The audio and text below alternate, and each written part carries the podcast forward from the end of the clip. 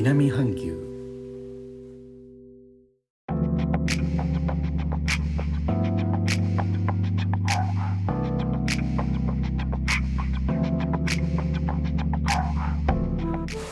インドネシアから高野です。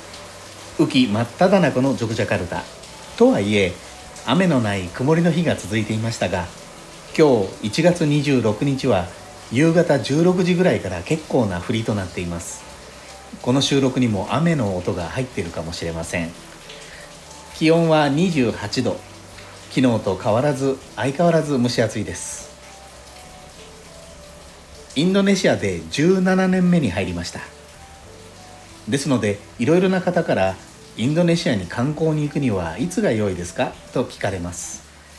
インドネシアには大きく2つの季節があって雨季と寒季になります。それぞれにメリットデメリットがあるのでインドネシアでどのように楽しみたいかによって変わってきます。雨季だと世界遺産のプランバナン寺院など遺跡巡りにはちょっと不利です。遺跡も含めて周囲には屋根のあるところがありません。傘片手では写真撮影も苦労しますね。ただ果物は美味しい季節になります。雨季雨季というと10月から次の年の4月ぐらいですね。雨季に旬を迎える果物は多いです。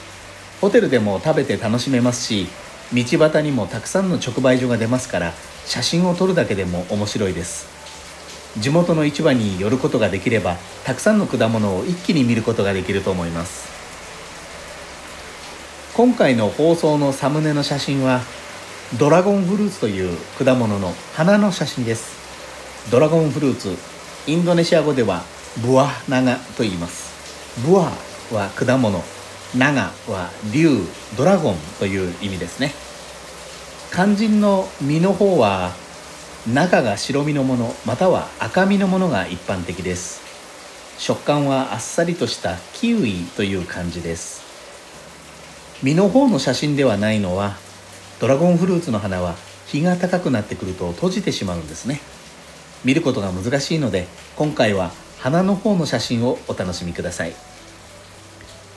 感染症の影響でインドネシアに観光というのは当面難しいと思いますが近年日本でも南の方沖縄九州の方ではドラゴンフルーツを栽培しているところもあるようですので機会があれば試してみてはいかがでしょうか。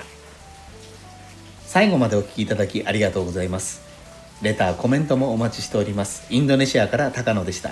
それではインドネシア語でのご挨拶。またお会いしましょう。参拝順払い。